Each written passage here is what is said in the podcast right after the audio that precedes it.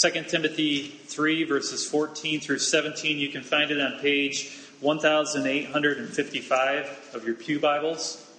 1855.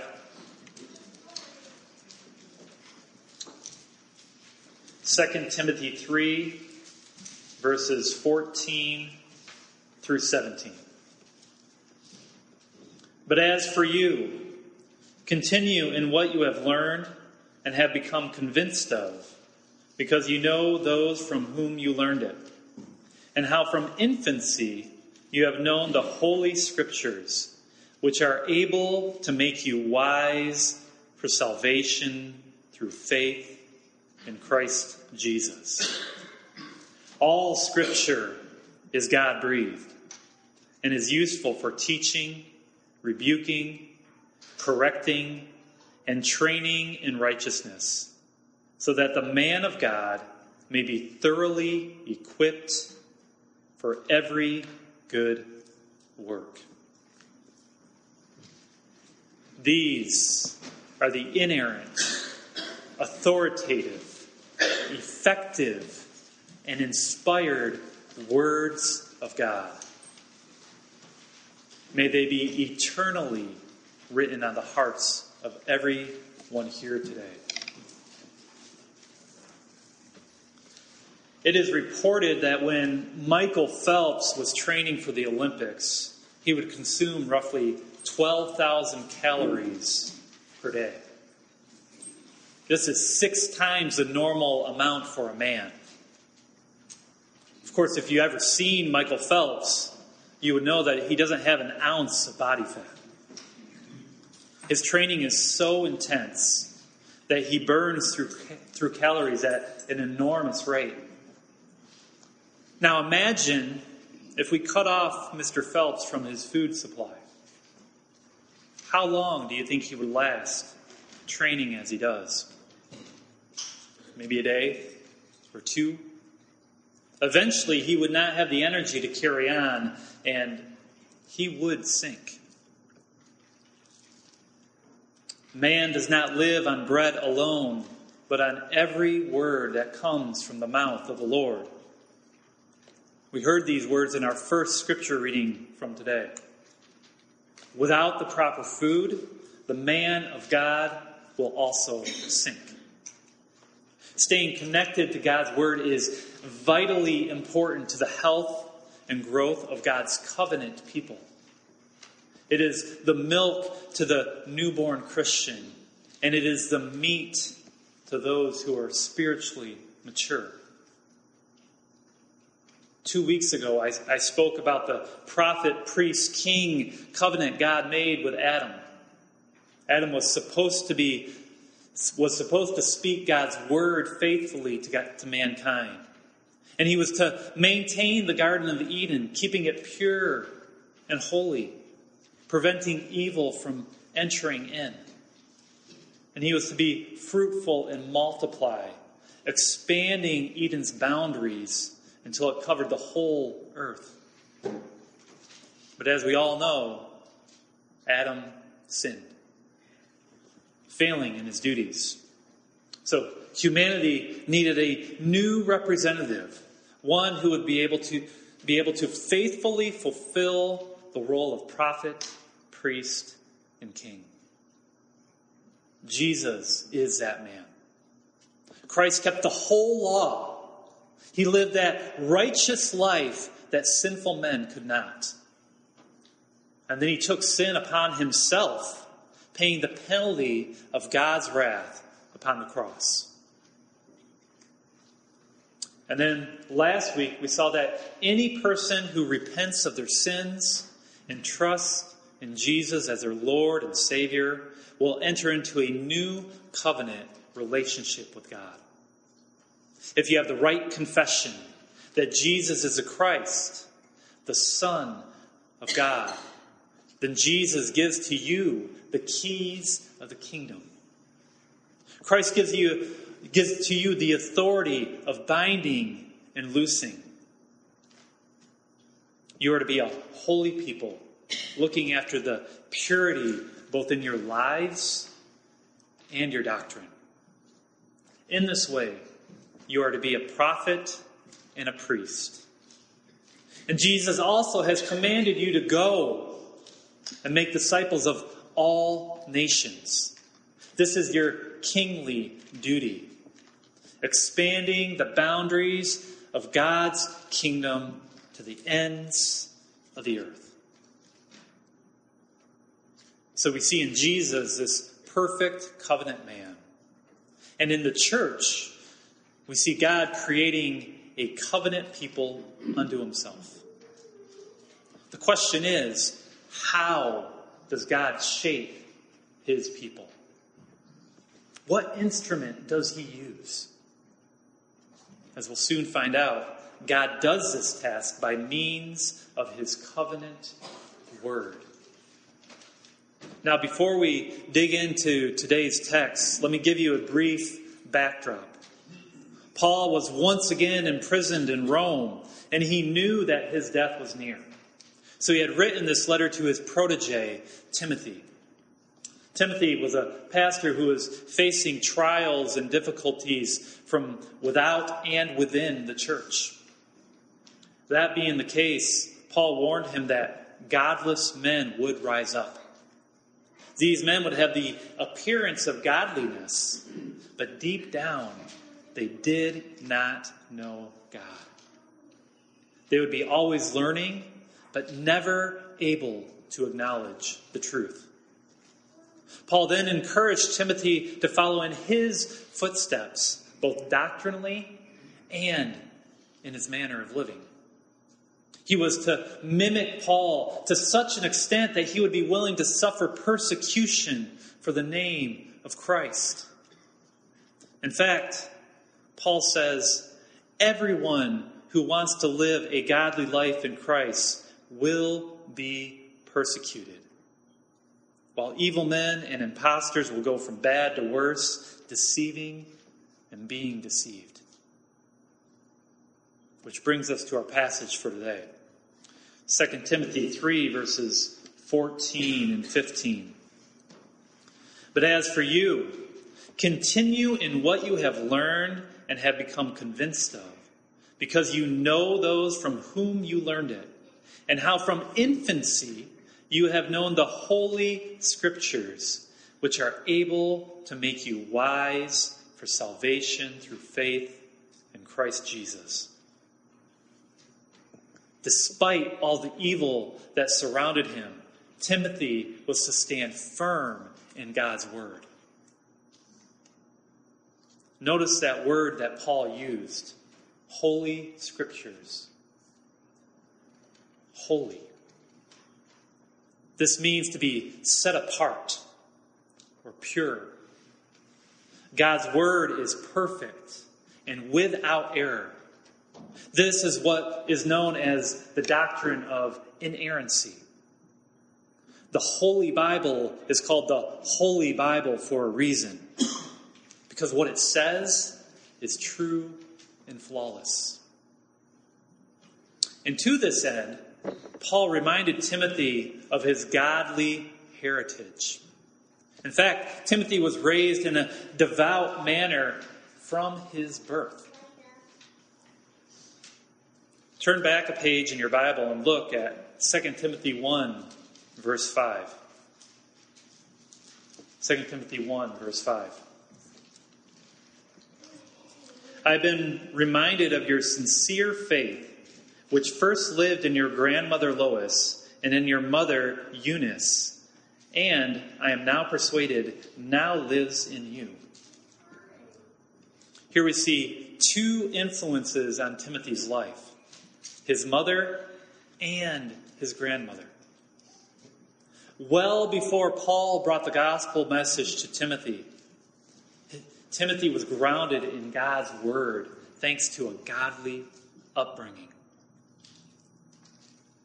Now, I've been at this church for less than a year, yet it has become evident to me that your children are vitally important to you. You want to see them develop a saving faith in Jesus Christ and to live according to His will. Let me tell you a secret.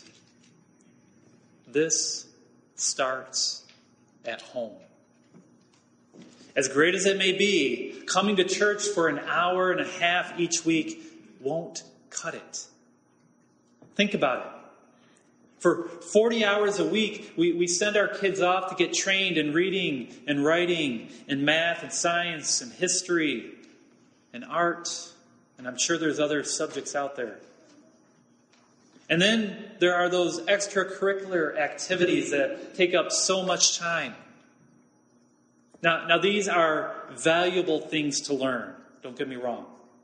I don't want to undermine the importance of school and sports or whatever other activities your child is involved with. But isn't your child's spiritual life of far greater value? If you only give to it an hour and a half each week, what do you think the outcome will be? If it is God's word that shapes his people, what are you as a parent or as a grandparent doing to instill this truth into the hearts of your children? Is the only biblical input they receive coming to them on Sunday morning? But maybe you're not convinced that God's word is of all that valuable or effective. Yet, what does Paul say to Timothy? The Holy Scriptures are able to make you wise for salvation through faith in Christ Jesus. Here, Paul lays out the primary use of the Bible, which is to develop faith in Christ Jesus. This is the most important instruction that comes to you from God's Word. It is through Scripture that salvation comes.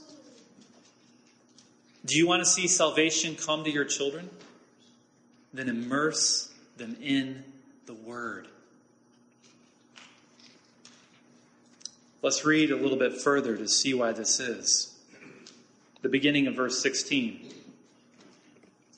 All Scripture is God breathed. Scripture finds its source in God. This may seem obvious to you, but there are many out there today who would argue otherwise, even leaders within the church. Many consider this to be a man made book. And there is a reason that they want to view it that, that way. Think about it. If God's word really is, if God really is the author of these words, then it becomes authoritative. And if the Bible is authoritative, then it compels and constrains a man to certain beliefs and actions. In other words, it crushes people's idols. So much of what we see in our society today is in rebellion to what is taught in God's Word. Whether it is the LGBT revolution or the carefree attitude that people have towards divorce or the culture of death that permeates our society. All these things go against God's Word. Yet, to the bewilderment of those who understand scriptural authority, these things are being applauded with many, within many churches today. How can this be, you may ask? It is very simple. People no longer view Scripture as God breathed. For them, it is not authoritative. You see, people, they want that connection to Christ. They want to be identified as a Christian, or as a Christ follower, yet only if Jesus conforms to their will. They don't want to be a covenant people, for covenant people conform to the will of their Creator. So instead, they reverse the order. They, they become the Creator, shaping the God that they desire. And they call him Jesus. And if God's word says otherwise, well, that's just a man made book, isn't it? the inspiration of Scripture is of vital importance. For it determines who has authority in a person's life. It is either God or man. Yet in this teaching of inspiration, we also see how God shapes his people. And it is not an easy process. Listen to what Hebrews 4, verses 12 and 13 has to say about how the Bible shapes a Christian. Hebrews 4, verses 12 and 13. For the Word of God is living and active, sharper than any double edged sword. It penetrates even to dividing soul and spirit, joints and marrow. It judges the thoughts and attitudes of the heart. Nothing in all creation is hidden from God's sight. Everything is uncovered and laid bare before the eyes of Him to whom we must give an account. This is why people deny the inspiration of Scripture. For they know that if these words really do come from a holy God, then conforming to them will be painful. And if they do not conform, then judgment has come upon them. How do you view Scripture? Is it authoritative? Yet God's Word is not only authoritative, it is effective as well. Turn back to our passage in 2 Timothy chapter 3, and let's read all of verse 16 this time.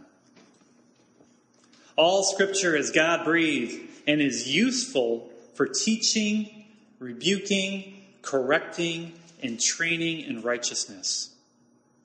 Here we see four more uses of God's word beyond producing saving faith in a person. The first of these is teaching. Now, teaching naturally comes before the rest because it is, it is the umbrella of the other three.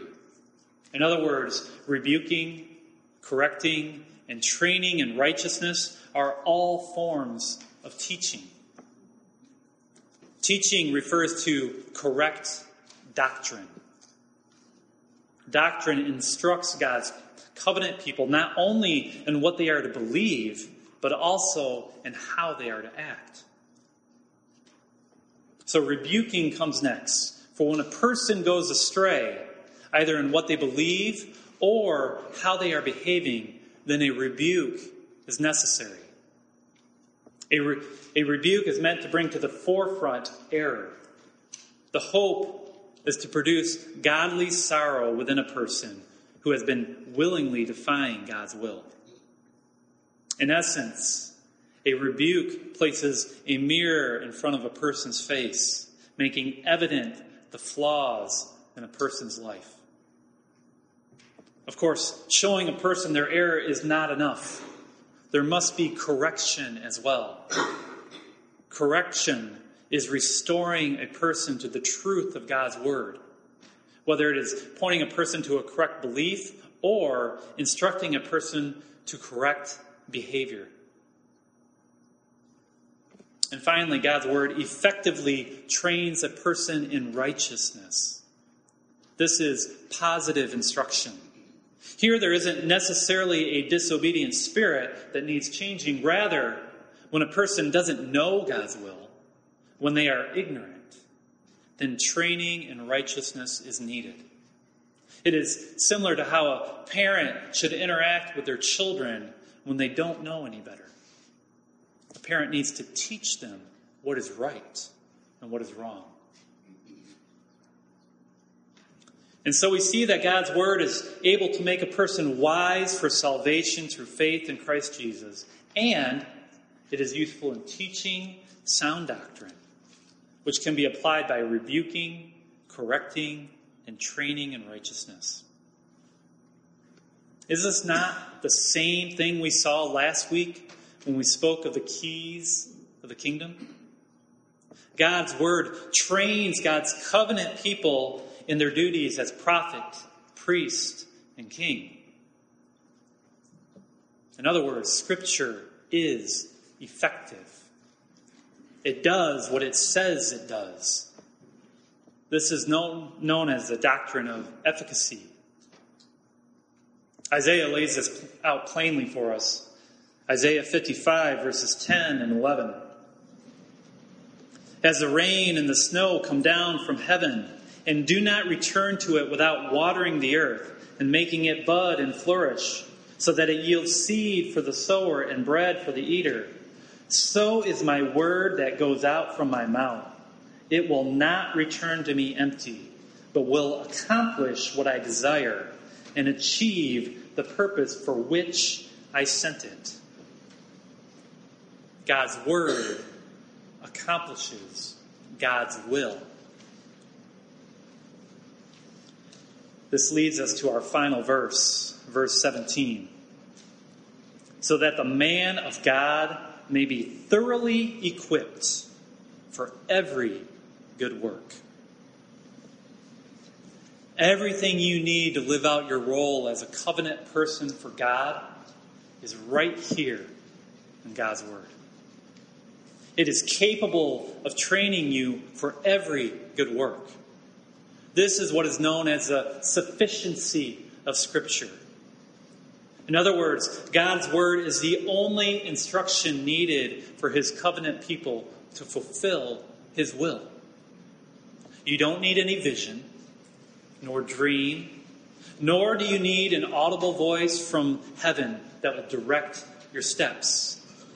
Everything you need for faith and a life of godliness comes to you in the Bible. Scripture molds you into that role of prophet, priest, and king because it also acts as a prophet, priest, and king. It is a prophet in that it instructs you in the truth concerning what to believe and how to live. And it is a priest in that it keeps you holy by correcting and rebuking you when you go astray. And it is a king and the fact that it is the power of God unto salvation, expanding the kingdom of heaven when it is faithfully proclaimed. Scripture can only do these things because it, because it is the word of the true covenant man. This is that other aspect of Scripture being God breathed. Christ, Christ, He imparts His covenant roles to His covenant people through His covenant word. Yet Jesus also tells us that everything in His word ultimately points to Him.